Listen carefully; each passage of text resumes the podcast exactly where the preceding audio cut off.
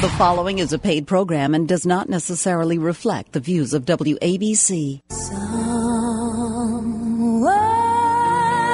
over the rainbow, way up high. Welcome to the Dogs in Danger Radio Hour, bringing you honest talk, even when it bites. Now on 77 WABC, here are your hosts, Alex Alexanian and Brenda Bush. Welcome, welcome, welcome on this Sunday, May 22nd. It is our walkathon redo date, and uh, I'm here with my co-host, co-host Brenda Bush. It's event day again, again. like um, Groundhog Day. But first of all, it doesn't seem to go away. Are but we- are not we here? doomsday. Not Yeah. doomsday. We're still here. are we here, Mike? Are we here or what? Mike is laughing out there. I'm not sure if he's here, but I'm here at 6 a.m. He says we're not I really be here. So I don't know. I'm having an identity crisis. Yeah, uh, you know, I think we need to reach out to God on this one. the studio is located on 7th Avenue in Manhattan. And as I walked in, I looked up and I saw this huge sign, uh, one block south of 7th Avenue. And it said, Judgment Day is here, May 21st, 2011. And I'm looking at it. I'm saying, oh, wait a second. It's May 22nd. And we survived. What happened to Judgment Day? Yeah. It happened while I was sleeping. I did not sleep much. last Consider night either. yourself judged. Anyway, today's show is religion and animals. How apropos after Yeah. God gave us another chance. And we have some exciting guests lined up. Absolutely. As a matter of fact, in the studio, live with us will be in the second half hour of the show, Rabbi Joseph Potasnik and Deacon Kevin McCormick, both of the Religion on the Line, a Hosts very popular show. very hosts of the popular show. Religion on the Line, the longest running talk show in New York. Is It's that right? incredible on WABC. Yeah. They are the longest running talk show in New York of any stations, 28 years on the air. Wow. And the hosts will be joining us for this. Uh, We're very happy to have them. terrifically interesting question religion and animals the question is what really is the message here and um, what we found out in our research is there are a lot of messages and we're going to try to clarify things a little bit to understand what does god say about the animals what does god think the animals should be shouldn't be or you know uh, their role Because there are people on life. both sides. People justify it. They use it as arguments on both sides in support of uh, of uh, you know better treatment of animals, and then in support of being able to exploit them and eat them and use them and sell them and experiment on them. So Absolutely, and Lots it's, of it's, issues. It's fascinating when you look at all of the major religions, and they have a completely different perspective. It's Mm-hmm. almost as though there's not one God, but there's ten gods, and each religion has its own God because the word of God is different for each religion. Mm-hmm. Anyway, we're going to get into this. Well, let's talk a little about the, the walkathon first before we before we jump into our topic today. So, as many of you know, we got rained out last week. It was a miserable day last Sunday, and there was thunder and lightning, and we couldn't hold our walkathon, which is our one annual fundraiser. But we're re- we're on today, rescheduled, and we're going to be at FDR Park in Yorktown Heights, New York. And so, if you're in the vicinity, whether you've pre registered or not, come show your support for this organization and the life saving work that it does. And come meet us. Come meet us in person. Yeah, say come hello. say hi. Tell us if you like the show. If you don't like the show, what we should change. Should Tell Alex if you don't like the show. Yeah, tell Tell me. me tell like Brenda if you like the show. Tell me if you don't like the show. Tell us if we should get off the air, which we'll be happy to do, and go back to sleeping, and uh, have our Saturday nights back. But anyway, um, we are heading there right after this show. We're getting in the car and driving up to the event venue, which is FDR Park in Yorktown Heights in New York. Um, it's not very far. It's really from Manhattan. part it's about the New 45 York miles State away. part of the New York State Park system. It's a great park. It's very dog friendly. Um, thank you to Brian, who's the park manager there, who's been absolutely amazing in accommodating us through our washout last week and being there to meet the tent people this morning because uh, we we were on we are going to be on the radio and couldn't do it. So uh, so thank you, Brian. You've Thank you, Brian. And uh, I tell you, last week, um, s- Sunday morning last week was a rough day for me Yeah. personally. Watching the rain come down. I mean, we had scheduled oh, all these events, live band, stage being brought in. I mean, just everything just went down with the with the drain. With And the we- rain. Yeah, with the rain. And we put up a um, a posting on the website, and he said hopes and dreams of uh, many many people are being washed away with the falling rain. And But we're back on for so this week. true. So We're we're back on. if you're in the vicinity and you can hear us talking this morning, you're close enough to drive to FDR Park. That's so right. Have a nice walk and uh, bring your bring your furry friend And uh, we got uh, vendors lined up. that? We got a DJ. It's 10 to 2 today. 10 to 2 today. So we'll be there. Brenda The walk will will be, there. around 11. Mhm. Absolutely. We're going to have pictures of everybody that's going to be there up on the website later on. We'll be talking about it next week on the show. Uh, but I think that's enough about the walkathon. Yes. Just Move. join us and please introduce yourself if you do come up. Uh, we're going to switch to the subject of the day, which is religion and animals. It's a fascinating subject uh, coming on the heels of this whole um, Judgment Day uh, washout here, since we're all here, thankfully. But before we introduce our first guest, um, we're going to take a break and we'll be right back with our first guest. Folks, here's a surprise to many of you. The Dogs in Danger Radio Hour is listener sponsored, supported radio.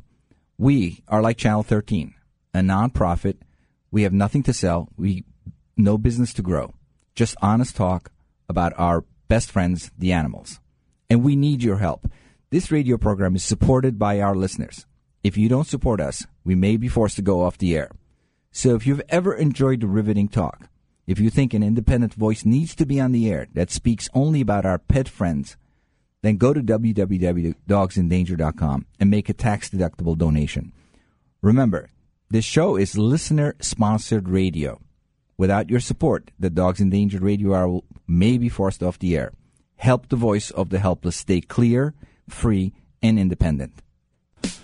Love is in bloom at Best Friends Animal Society's Pet Super Adoption, June 4th and 5th. Adopt from hundreds of cats, dogs, puppies, and kittens, all hoping you'll pick them up to be part of your family.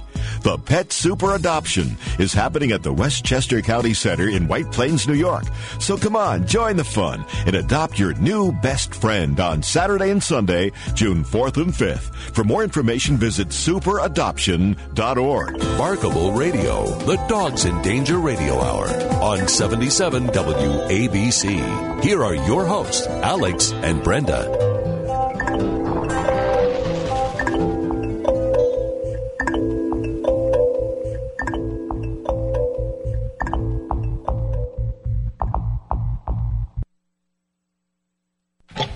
Hey, Brenda, what's the best way for the good folks out there to help their furry friends? Well, they can buy our Dogs in Danger branded t shirts, mouse pads, and postage stamps. And you know those stamps are real U.S. postal stamps, so you can use them every day. Just think, someone else finding out about this cause each time you send a letter. So please go to dogsindanger.com and buy from our selection of logoed products. Remember, each purchase helps us save a life. That's dogsindanger.com. Last Sunday, the Dogs in Danger March for the Dogs Walkathon was canceled due to rain. Much work and preparation went into making the March for the Dogs, Dogs in Danger's only annual fundraiser event, a success. However, the weather refused to cooperate. Now the good news. The walkathon has been rescheduled thanks to the kindness of the U.S. Park Service. Please join Dogs in Danger this Sunday, May 22nd at FDR Park in Yorktown Heights, New York for a fun day with your pooch. Alex and Brenda will be there as well as many of the stars from ABC's The Bachelor.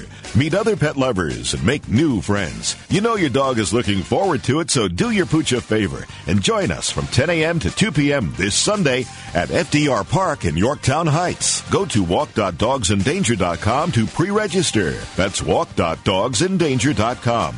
If you cannot make it for the walkathon but would like to support Dogs in Danger, you can make a charitable contribution on dogsindanger.com. Throw your dog a bone. Let him listen to the Dogs in Danger Radio Hour on 77 WABC. Back to Alex and Brenda. Well, we're back, and we're going to, without further ado, we're going to cut right to our first guest. The subject is religion and animals. What's the message? Is there a message? And I'm going to introduce Dr. Laura Hobgood Oster, professor of religion at Southwestern University in Georgetown, Texas, co chair of the American Academy of Religions and Animals and Religion Consultation. Uh, she's published a wide variety of topics and books, including Holy Dogs and Asses, Animals in the History of the Christian Tradition, and Friends We Keep, Unleashing Christianity's Compassion for Animals. Good morning, Dr. Laura Hog- Hogberg. Good morning. It's good to be here. Hi, how are you? I'm fine, thank you, and good luck with your walk today. Thank you. Uh, Are you going to be coming up here? I get to. I'm actually coming to New York, um, but not till early tomorrow morning, so I, I will miss it. But um, Austin, Texas, did for a while hold the Guinness Book of World World Records um, largest dog walk. Um, London beat Wow. us eventually, but we uh, we've had some big ones down there. So good luck with. Wow. How, how many people was that? I think that year they had about 3,500 dogs plus all the people with them. The year they Jeez. set the record. Yeah. Transport some up here. We can use them. No, really, we don't need any more dogs up here. No, you've got plenty. Yeah, Uh, we thank all you. Have plenty. so, Laura, let me ask you a first question. I, I, I think it's a. We did a whole bunch of research on this topic. Obviously, it's a it's a confusing topic, and um, I guess the best place to start is there a common ground amongst all the great religions that agree on the role of the animals? Is there is there one thing that uh, that runs through all of them that sort of there's a commonality? Uh, there is if you dig, um, but it, it seems that one thing that you can find in common across the major world religions is a call for compassion to animals. Now, how that plays itself out can vary, um, and there also are certainly commonalities in terms of saying across the board that humans um, are allowed to use animals. Um, so it, it is complicated, and it sometimes seems to be all religions seem to be in conflict with themselves on this topic at times too. But compassion for animals does seem to run across all traditions in some way. Um, I, I agree with you. I think that's the one thing that I did find is compassion or abuse of animals seems to be um, out well, of the I mean, that could be compassion, you know, uh, compassion so that they're not subject to cruelty or exploitation, or that could just be compassion up until the point that you kill them and put them on your plate. Yeah, that's that's where it, it sort of uh, divides all over the place. Yeah. But but in your book, um, you speak of Christianity's compassion for the animals. Yet in the book of Genesis, God clearly categorizes living animals as meat. Uh, I think I'm going to read the quote from Genesis just to get our bearings straight. And the fear of you and the dread of you shall be upon every beast of the earth, and upon every fowl of the air, upon all that moveth upon the earth, and upon all the fishes of the sea. Into your hand are they delivered. Every moving thing that liveth shall be meat for you. I mean, that seems like a fairly direct um, categorization of animals as meat. Do you agree with that? It does. I mean, that's certainly. I mean, that's right from the post Noah story. Um, and the the interesting thing about that passage is putting it in context, the context of the overall sweep of the Genesis stories. If if you read in the beginning when humans are in paradise with all the other animals, everyone is a vegetarian. Um, God gives humans green plants for food, just as God has given all the other animals green plants for food. It's after the fall, and then, I mean, this, of course, is in a kind of the narrative, whether, you know, not that this is the way it happened, but the narrative is that after the fall, and then even later than that, after we have totally messed up, humans only have totally messed up, so that God has had to wipe out most of the most of the earth. Then God curses us. So the passage you read is a curse. The fear and the dread of you shall be upon the other animals. And so then we're really in a mess from that point because all the other animals are scared of us. Then in the long sweep, in the peaceable kingdom at the other end of the spectrum, when everything is wonderful again, um, will be the lion and the lamb will lay down together. So you you have sort of a, a return to that ideal when you're not eating each other anymore. And so that passage is really in the context of a curse and life that is no longer perfect. Um, certainly less perfect for the animals after that in terms of relationship with humans. So, unfortunately, the animals are paying the price, and we're all living under a curse right now, is what you're saying. Yeah, that, that's the way that story reads. Um, Wow. Is that the animals pay a price for for our failures. Yeah. Wow. Um, you know what? You led me right into my next question, which uh, I think it was right exactly where you were. I mean, uh, Christians and Jews, I think, and, and everyone seems to agree that the Bible says that Adam and Eve were vegetarians, correct? They across the board. that seems to be the best interpretation of those texts. So they're vegetarians, and animals are not eating each other, and humans are not eating, uh, obviously not each other, but they're not eating animals.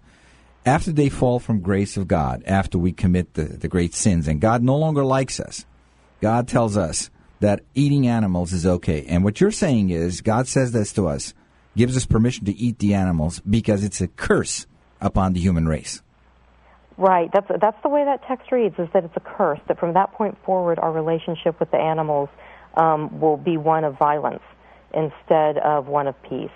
And so then you, the the rest of the text is a kind of quest to get back to that time of peace again. Um, and and so it, it's it's pretty evident in that text that this is not the perfect way to live. And there are other texts, powerful um, texts in the book of Job, for example, late in the book of Job, where where God basically tells Job to to get himself out of the center of everything, that he's not the center of everything at all, that humans, by implication, aren't, and that God has all of these other animals. Um, look at the horse, look at Leviathan, look at all these other animals, and God's like, I don't need you, I've got them. And Mm-hmm. so God puts puts humans back in their place at a couple other points in these texts as well. So, according to the text, then um, we're only going to find our way out of this, uh, or presumably when we're all vegetarian and have respect for the animals again. It, I mean, at least in the broader, I don't know that it would probably be hard to translate it that specifically over the course of the thousand years or so they were all written, but certainly that is one of the broad implications that we need to get back into a kind of right relationship um, with every everyone that's alive.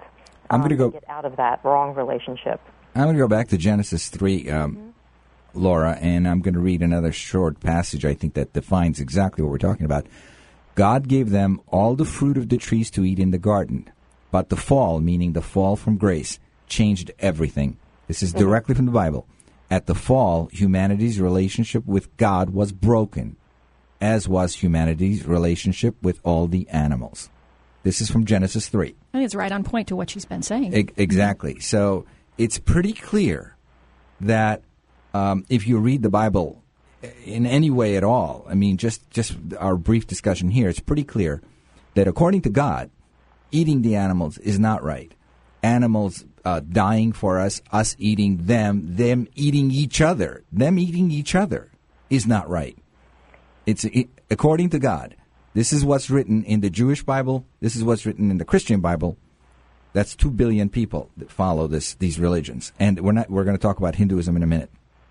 Um, so according to this, it's it's pretty clear. So how do we go from that to this current understanding, especially among Christians, that all's fair game as long as it's packaged up in a nice cellophane wrap and you don't see the live cow, it's yummy and it's good for you. How do how do we get from you know this this curse that God puts on us to everything is rosy?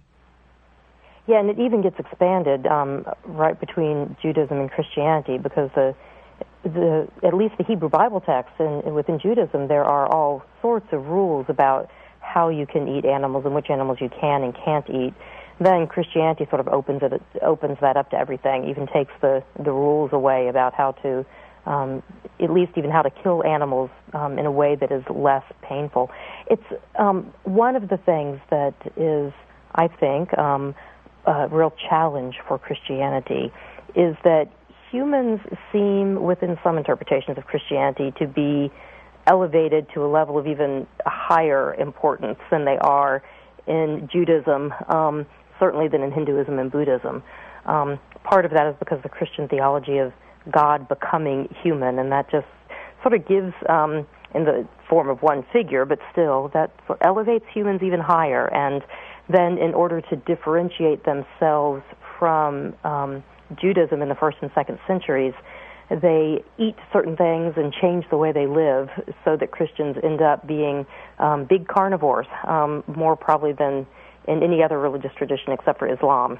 Animals are really fair game. So how did they make this translation when they were, you know, reinterpreting the original uh, scrolls in the years, whatever, as you said, in the years 300, 100 to 300 um, AD? How, how did they make this? Was it a, a practical decision made by the uh, by the scholars of the time, or, or or was it, you know, did it have any basis at all in the scriptures, or was it just, you know, practicality? Hey, listen, we need the cheap protein, so let's change the book around and say whatever we need to say to make the ends fit the need. Well, part of it's a, a kind of social differentiation. They are that group, and we are this group. And oftentimes, humans have differentiated themselves by what they eat that other people Yeah, but the, the Bible doesn't say that, Laura. The Bible, I mean, so they just created this differentiation, is what you're saying. Yeah, it's certainly it's one of a whole list of things that differentiates them it, in early Christianity, including um, we're not going to be circumcised anymore. So a whole list of things. It wasn't just um, what they ate, but that's certainly part of it. um, everything is clean now instead of unclean and clean. And so it's it's very complicated, but animals I think don't don't fare very well in that transition. Um, though throughout the history of Christianity, you can find a whole number of of wonderful people. A lot of them end up being saints who Mm-hmm. say we have to rethink this, and I'm not going to treat animals that way anymore. But they're they're they're few and far in between. Clearly, um, uh, during the Christian period, especially um, you know during when the Christian religion was dominant religion uh, in Western Europe, uh, I don't think. I mean, you don't even have to just look at animals. Look you just have to look at what the Inquisition did to human to human, uh, burning perfectly you know decent people at the stake. Um, so why go even past you know when when a religion encompasses such cruelty to its own to its own believers? Uh, why even look at the species that are you know basically an alien species here, the the animals? Yeah, that is um, certainly, and and you even have um, you have figures, wonderful figures like Francis of Assisi and others who um, really espouse this different kind of relationship with animals. But the dominant tradition uh, never has really embraced that position.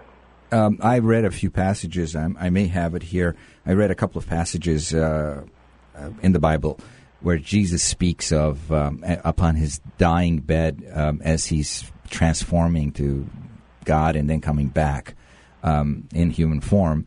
Um, he talks to his father God, and he basically tells him, "Do not sacrifice animals for me," because in, in, those days, um, sacri- animal sacrifice was a big deal in pagan days, and he specifically asks that no one sacrifice any animals for his his death and his return. Obviously, is that true?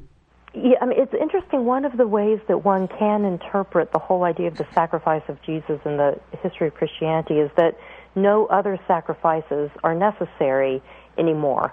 And so you shift from a culture of, of animal sacrifice to a culture where the sacrifice is completed.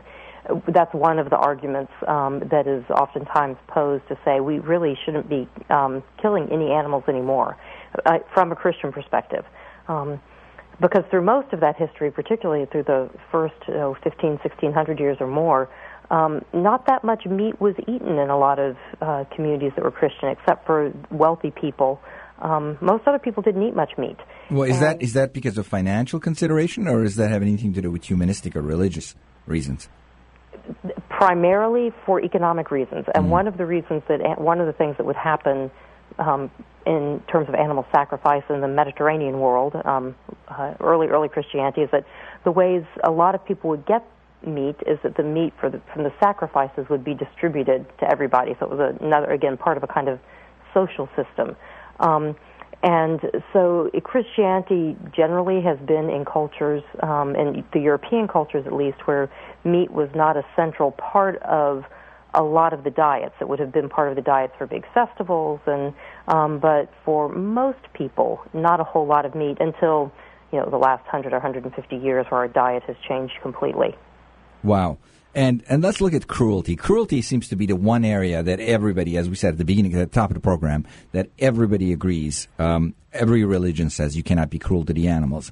Then how do we go from you cannot be cruel to animals to hunting them, butchering them, cutting them up?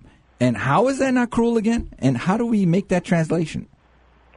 Yeah, I think it's a. I actually think it is a total disconnect on all sorts of levels. Factory farming systems, the way that we treat abandoned um, domestic animals like dogs and cats.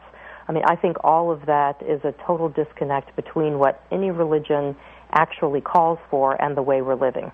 Um, I think people just put on blinders, um, don't even look at those systems and connect them in any way to their religious traditions because there's no justification for any of those ways of treating animals in these traditions. So what you're saying is that we have basically left religion behind us as a society completely.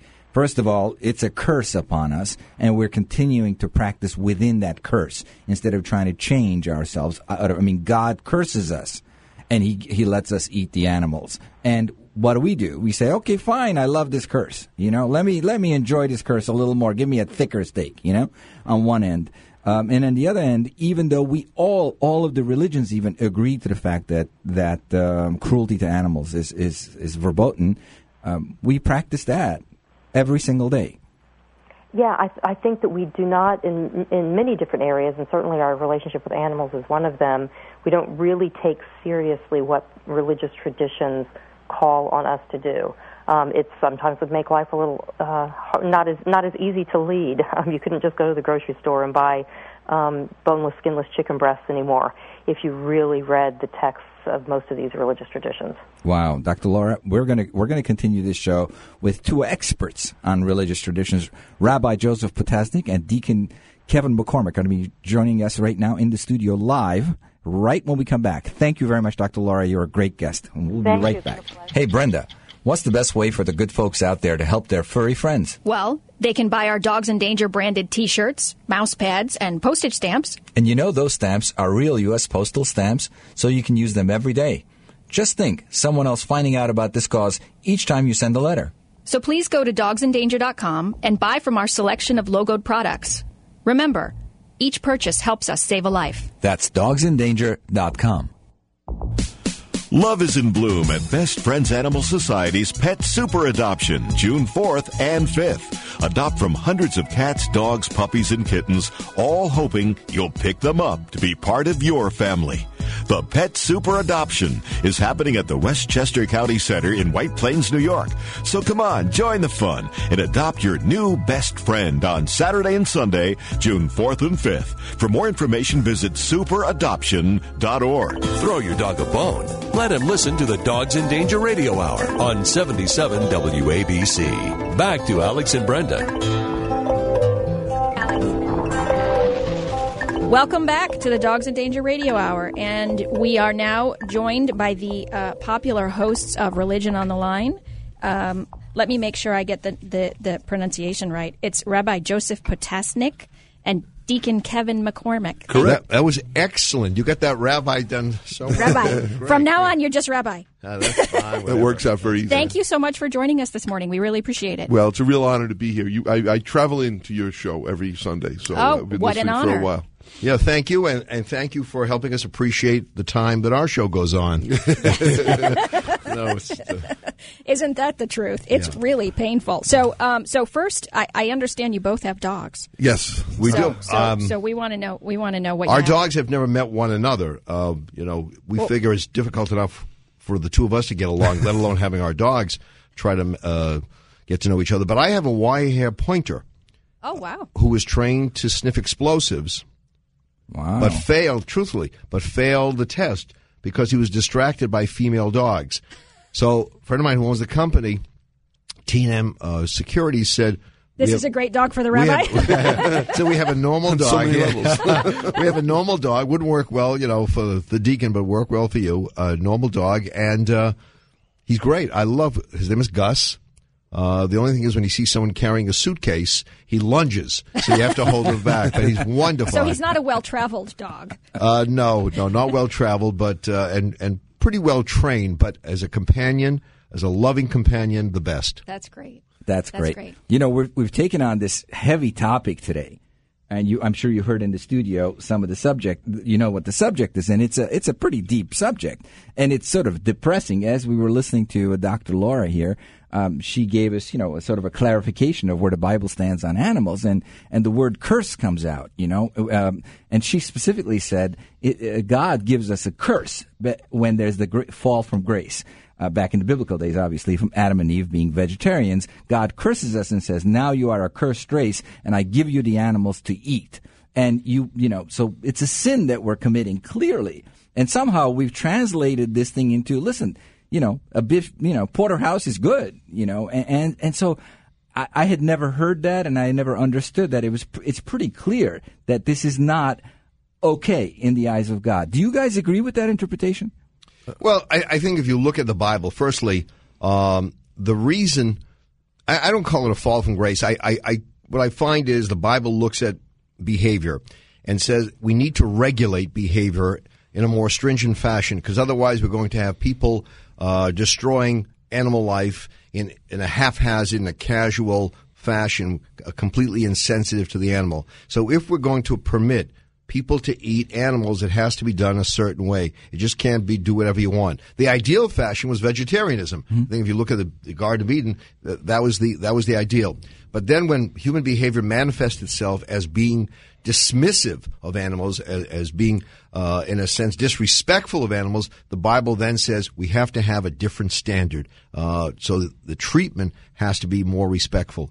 Um, and that, that to me is the better interpretation. So basically, they set a level that we just couldn't live up to. I mean, that that that's what I'm hearing. There's a certain standard that we couldn't live up to, and then instead they said, "Okay, well, if you can't do that, at least be good to them until you kill them." Uh, from a Christian perspective, uh, I got to be honest. I've never heard that. uh, To be honest, I mean, I mean, I, I, it makes sense. I, I understand what, what they're saying from there, um, and I guess in, in the Christian imagination, we have we've we've divided our understanding of animals into uh, into several categories. So there are those that, that are pets that are like family members, like like my dog Jesse or Gus, or the you know the, the people like uh, breeds like that or animals like that. And then there are, there are the work animals that, that that work from there, and then there are the, stock animals which become which become food.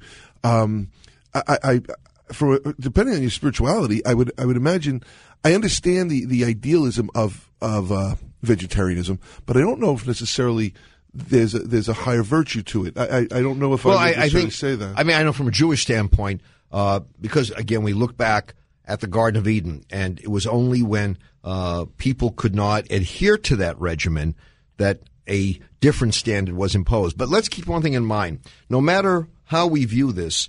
Religion does not tolerate abuse of animals. Religion does not tolerate treating animals in some kind of uh, you know, a fashion where we, we, we treat them as, as inanimate objects. Uh, there's got to be a recognition that an animal has rights. As a matter of fact, the Sabbath, which was uh, applicable for humans, was applicable for animals.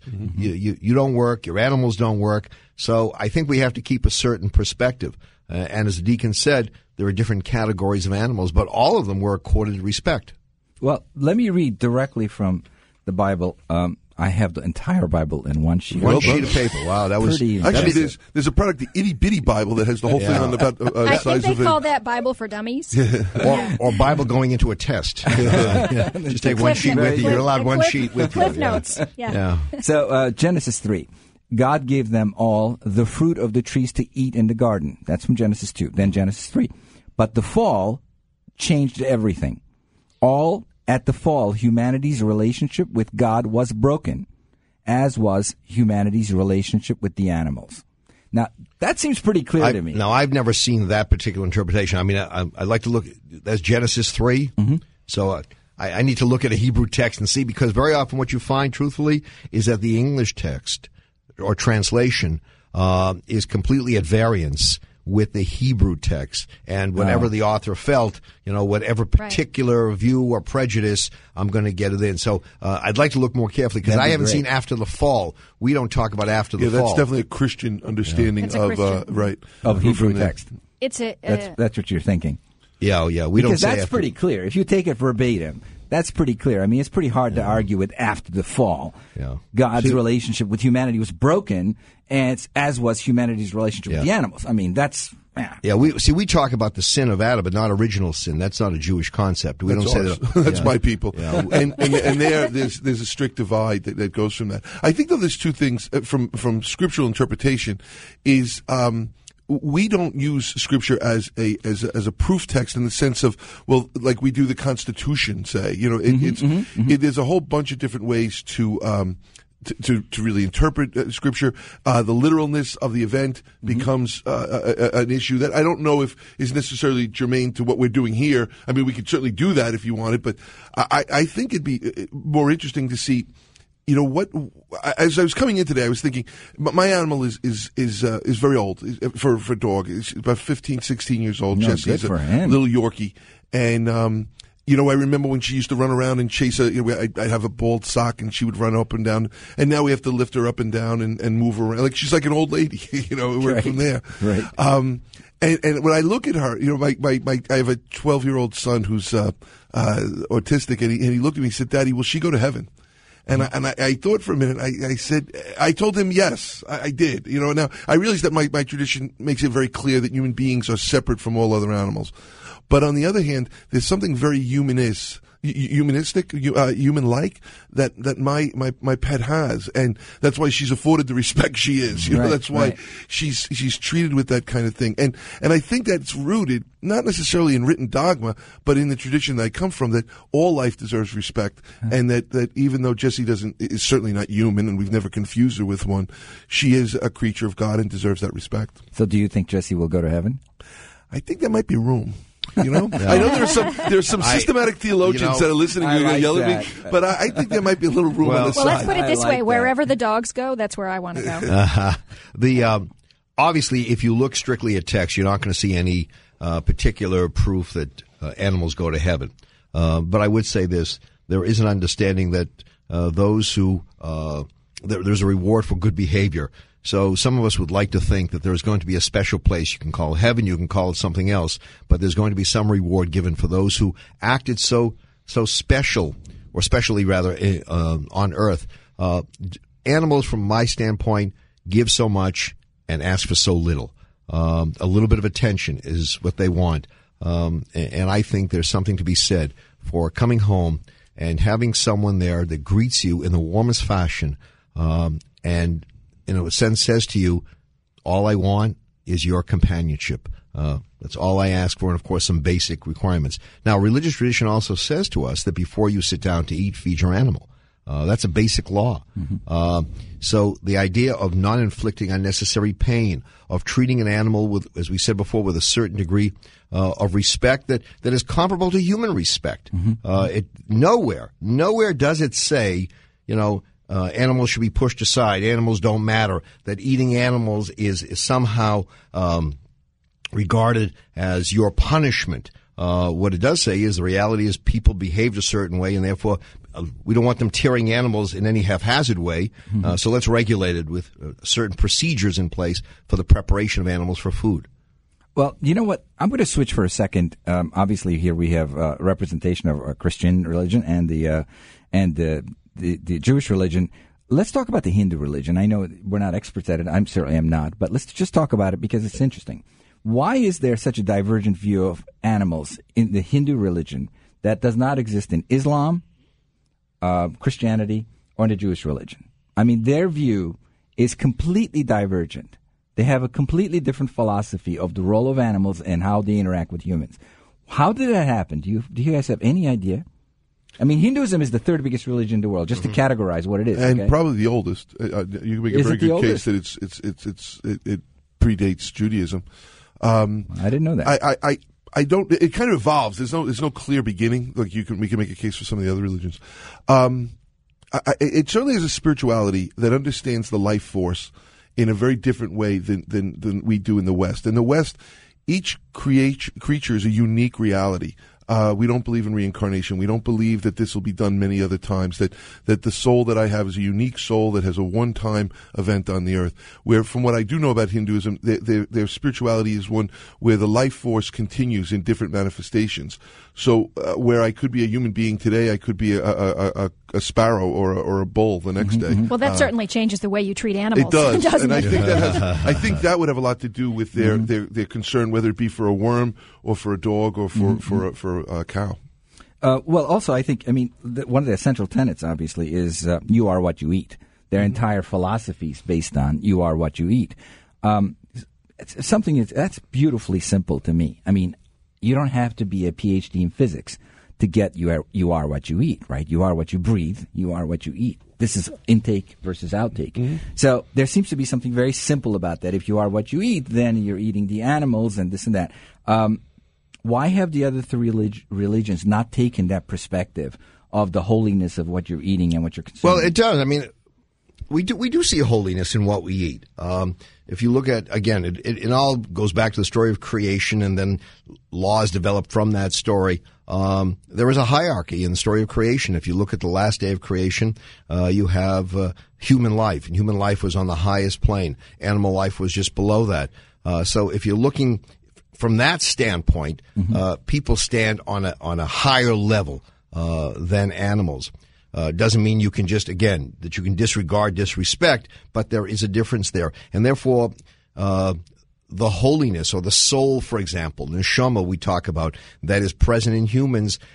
The Bible doesn't talk about that being present in animals. Uh, it doesn't have that kind of view.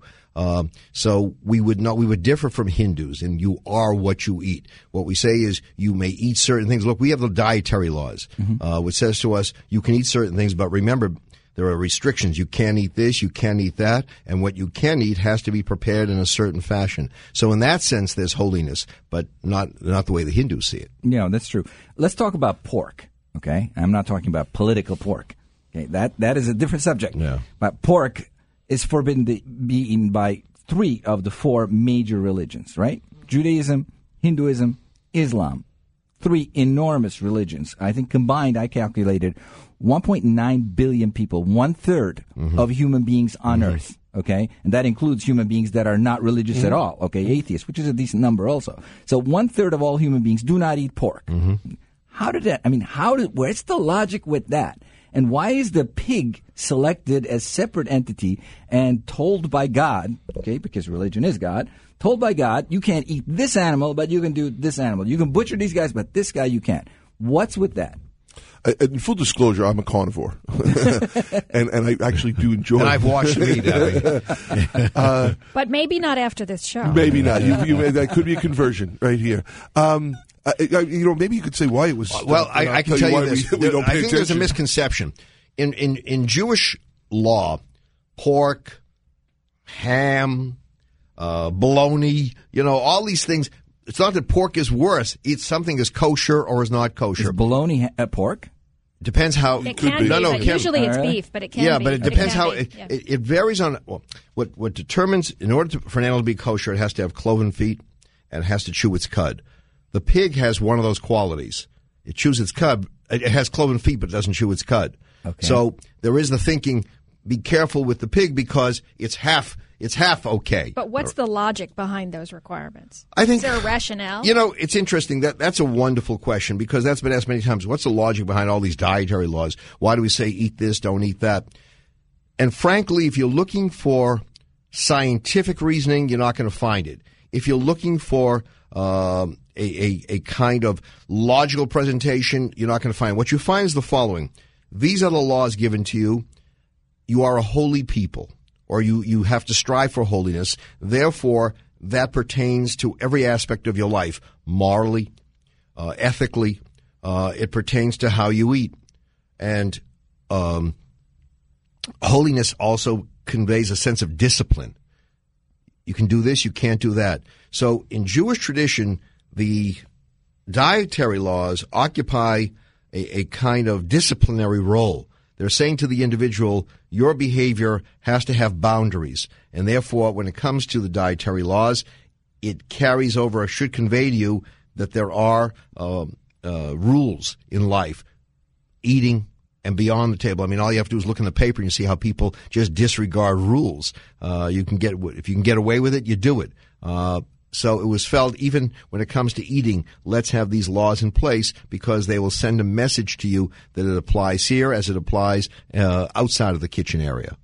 Yeah, I, I don't. I mean, I understand what you're saying, and it- and and there's no logic that you can put to it. And we live in a time of logic. Whether or else you obviously. want to I- say cleanliness, you know, Right. for years cleanliness. However, with government inspected uh, meat, cleanliness is no longer.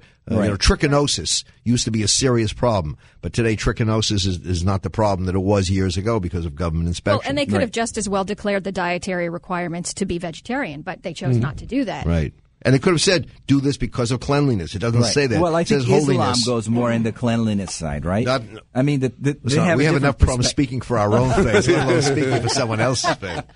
I mean, it's interesting that they all three pick the same. I mean, for different reasons. I think one is cleanliness. The other one is is as you know. The, the, Well, as- okay, as I'll be rabbi the one to say this. I mean, I don't know how much this was discussed, you know, uh, centuries ago, but the pig is uh, on the intelligence uh, uh, scale higher than many of the other animals that have been eaten. Now, I don't know what to, to what extent that has played a It's a role in the religious. it's fascinating uh, she brings that up. doctrine, but. Um, And- but, and but- Would you like to see that? Would you like to see that IQ test? and, and you know, It's I mean, you guys know that their organs are, are most similar to ours. Most similar And to human. Of all I, I- the animals. I think that might most be our ability to see that, but I don't think when the rules were made. You don't think this- they saw I- that back then? I, I don't think so. But uh, who? What do I know? I unless but it those just- unless those pigs back then were doing mathematics. it you could know, be to Look, work there, from there there. are there are a thousand species of animal out there, and only one has been chosen Right. to by three major religions to be, you know, outside of this boundary of being eaten, and it happens to be the one that has the closest uh, uh, organs to the humans. Well, again, in Judaism, Now, that's the pig coincidence? wasn't singled out. The pig is not Oh, singled yeah, out. that's right, yeah. Right? It's just part of a whole grouping. Right. So you know, we don't we don't see the pig as being different than other animals. You know, uh, that are not kosher. right now, what other animals fall into that category? Those two categories, then in in, in Well, Judaism? again, you have to have cloven feet. You have to uh, chew its cud. So uh, uh, the horse, right? Uh, oh, hor- you can't eat a horse. Either? Right, can't eat a, can't eat a Oh, I didn't know that. Okay, what about so- a camel? Okay, can't eat a camel. I'm not right? sure about the camel. Yeah, camelite doesn't uh, doesn't it has cloven feet, doesn't it? Chew its cud. Yeah. I mean, there's a whole listing. So uh, now the, the the interesting part of steak, the porterhouse, and all of those steaks. You look at me when you say that. well, you mentioned, uh, you mentioned it before. You mentioned it before. Is the, is the is the whole issue of the sciatic nerve? Uh, because Bible clearly states that when you would eat certain animal, when you when there was a wrestling match with uh, Jacob and Angel, uh, Jacob sees the the the calf of the angel and. Uh, the person walked away limping, and then the Bible says because of that you can't eat the sciatic nerve. So any part of the animal that has the sciatic nerve was was ruled out because it was it was too uh, costly to remove the sciatic nerve. Although they used to do it in certain places, and then eat the, the animal. Uh, then so they would just take off the hind quarter and say, just don't eat it. Yeah, That's bizarre. Well, also the Bible speaks of the end of days, which was, by the way, yesterday. yeah, we did all right. We're not going to say where we're broadcasting from. Let's not tell people where we are right now. um, end of days, whenever that is, when predator and prey will live together. I can quote from the Bible, but I think you guys are very familiar with that. Sure, Isaiah speaks about where the lion and the lamb will right, live together. right. And we- we've already in peace.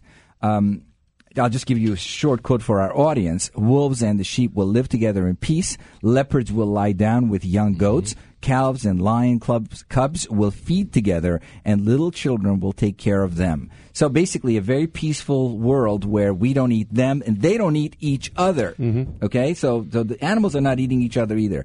And he talks about that is the perfect world that is going to be created at some point in the second coming or whatever.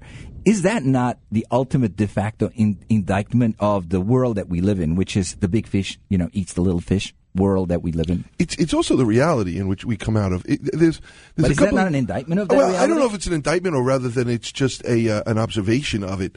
The, the the the situation at hand is that there is. Uh, there, there are. Uh, we depend on each other. It's an ecosystem that depends that we, and not let's take humans out of it. That that certain animals only survive by eating uh, um, animal protein. Uh, that lions don't do well with soybeans. Apparently, I mean, I'm not a veterinarian. I don't know that, but I mean, that's constitutive of their diet, or a hyena, or whatever the case may be. Um, when we, when when when scripture is written, I don't think it's written so much from a scientific point of view to say, you know, quid pro quo, this for that. But on the other hand, to say, wouldn't it be wonderful if that were the case? Uh, obviously, for Jews, there isn't a second coming. There is only one coming, um, and that those those sentences that you read represent for us an Id- idyllic vision that there's going to come a day, hopefully, um, when when we say the lion and the lamb, that that those who are adversaries will become allies. That those who are fighting with each other will no longer fight. So um, you you can have all kinds of interpretations on that, but for us, it simply means that we're going to see a, a peace in this world that we've never ever encountered in our lifetime. We're going to be back with our guests in one minute. We're going to have to take a station break. Folks, here's a surprise to many of you. The Dogs in Danger Radio Hour is listener supported radio. We are like Channel 13 is, a nonprofit. We have nothing to sell, no business to grow. Just honest talk about our best friends, the animal friends, and we need your help. This radio program is supported by our listeners, you. If you don't support us, the Dogs in Ra- Danger Radio Hour may be forced to go off the air. So if you have ever enjoyed a riveting talk, if you think an independent voice needs to be on the air that speaks only about our pet friends, then go to www.dogsindanger.com and make your tax deductible donation. Remember, this show is listener sponsored radio, sponsored and supported by our listeners, such as yourself. Love is in bloom at Best Friends Animal Society's Pet Super Adoption, June 4th and 5th. Adopt from hundreds of cats, dogs, puppies, and kittens, all hoping you'll pick them up to be part of your family. The Pet Super Adoption is happening at the Westchester County Center in White Plains, New York. So come on, join the fun and adopt your new best friend on Saturday and Sunday, June 4th and 5th. For more information, visit superadoption.org. The Dogs in Danger Radio Hour. Honest talk, even when it bites. On 77 WABC. Here are your hosts, Alex and Brenda. We're back with the, the subject of today, which is religion and animals. What's the message? We're here in the studio with the famous host of Religion on the Line on 77 WABC, Rabbi Joseph Potasnik, and Deacon Kevin McCormick. I have, um, we're running out of time, but I have one really good question here that I've been saving for Well, the save last. time for my one really good question. Save that for seven. it quick. Save that for seven oh one. So we, I want the truth on this one. Okay. Uh-oh. So two religious guys here. Okay. I'm Christian myself, but not very religious.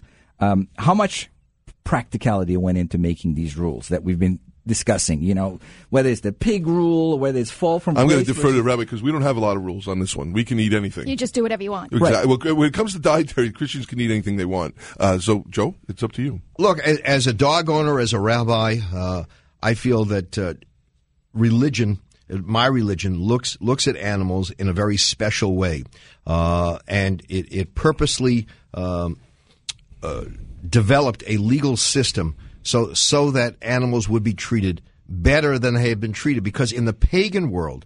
Uh, they were just treated, you know, uh, in any way people wanted to. You could put a spear through an animal. You could just rip an animal apart. There was no regard. So this was a recognition that human beings uh, behave in a certain uh, fashion that is uh, contrary to religion. Let's put tenets in place that regard religion. I just want to one quick thing.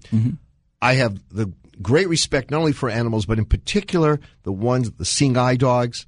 Uh, I think you know there there has got to be a special place for those animals that are trained to That preserve their and life. protect. Yes, I, we watch them all the time uh, in amazement, and and I think. Um, that they really uh, they, they deserve all the commendation that we can give because where would people be who are challenged without those animals at their side? Yeah, and, and the military dogs, any Yeah. service dogs, you know, that, that Well, give their lives yeah. uh, in service of us. Or bomb sniffing dogs that don't Sure. fail tests. Yeah, right, right. that, but make great companions, Yeah, right? exactly. Mm-hmm. Mhm. Well, we had an interesting discussion in the first half of the show. I'm not sure how much uh, you heard of it about the disconnect that exists with um, with all of the rig- religions of the world. Uh, preaching and and having a belief system that incorporates dignity and compassion for animals, um, and yet the huge amount of cruelty that we have in our lives. And that's not, not even talking about the vegetarian issue, but the um, you know the, the the way we treat shelter animals, um, the experimentation we do on animals, the you know huge exploitation, medical experimentation, factory farming, all of these things. Well, that Um, I mean, just the experiment. I mean, you guys would agree that the experimentation runs in the Uh, face horrendous. of everything that's in the. in Joe, the I want to make it real quick. Christians do not uh, endorse cruelty on any level Absolutely. whatsoever. I mean, Right. we, we, we, we do allow That's people clear. to eat it. Yeah. But the way, I mean, St. Francis of Assisi, who was one of the greatest saints uh, the church has, saw his animals as his brothers and sisters. There are many stories of saints that would actually communicate with wolves or things like that in, Right. in, a, in a unique, uh, uh, almost soul to soul level. So, Right. I mean, we have that tradition. The cruelty, though, isn't it indicative of the cruelty we see with human beings? Right. That we treat Right. ourselves that Ourselves way. and no each wonder other we that treat way. animals that way. Yeah. We treat ourselves that way. Yeah. Yeah, and that goes back to I think that original discussion, and I, I, I had never heard that term, but she said that it was a curse when we fell out. We'll have to I mean, into that. Biblically, That that is you know. her interpretation. That's her interpretation. She's Yeah. a psychologist. We're Yeah, theologians. exactly. and she's not on ABC. No, is she? she's a theologian. She's not on the station. Well, she? never going to Oh, I'm her sorry. I back thought it was somebody again. different. I, I apologize listen for to those on this station. Yeah. some some great books that she's put out on the topic. What's your name again? Dr. Laura Osgood Ost- Hobgood Oster. Oh, very oh, that, cool. Right, oh, yes. that Dr. Laura. Uh, oh, that one, we thought it was a very different. I thought it was a very different no, Dr. no, no. Laura. Ten seconds to go, so we're going to have to cut off. Thank you so much. gentlemen. Thank you. We're going to have you.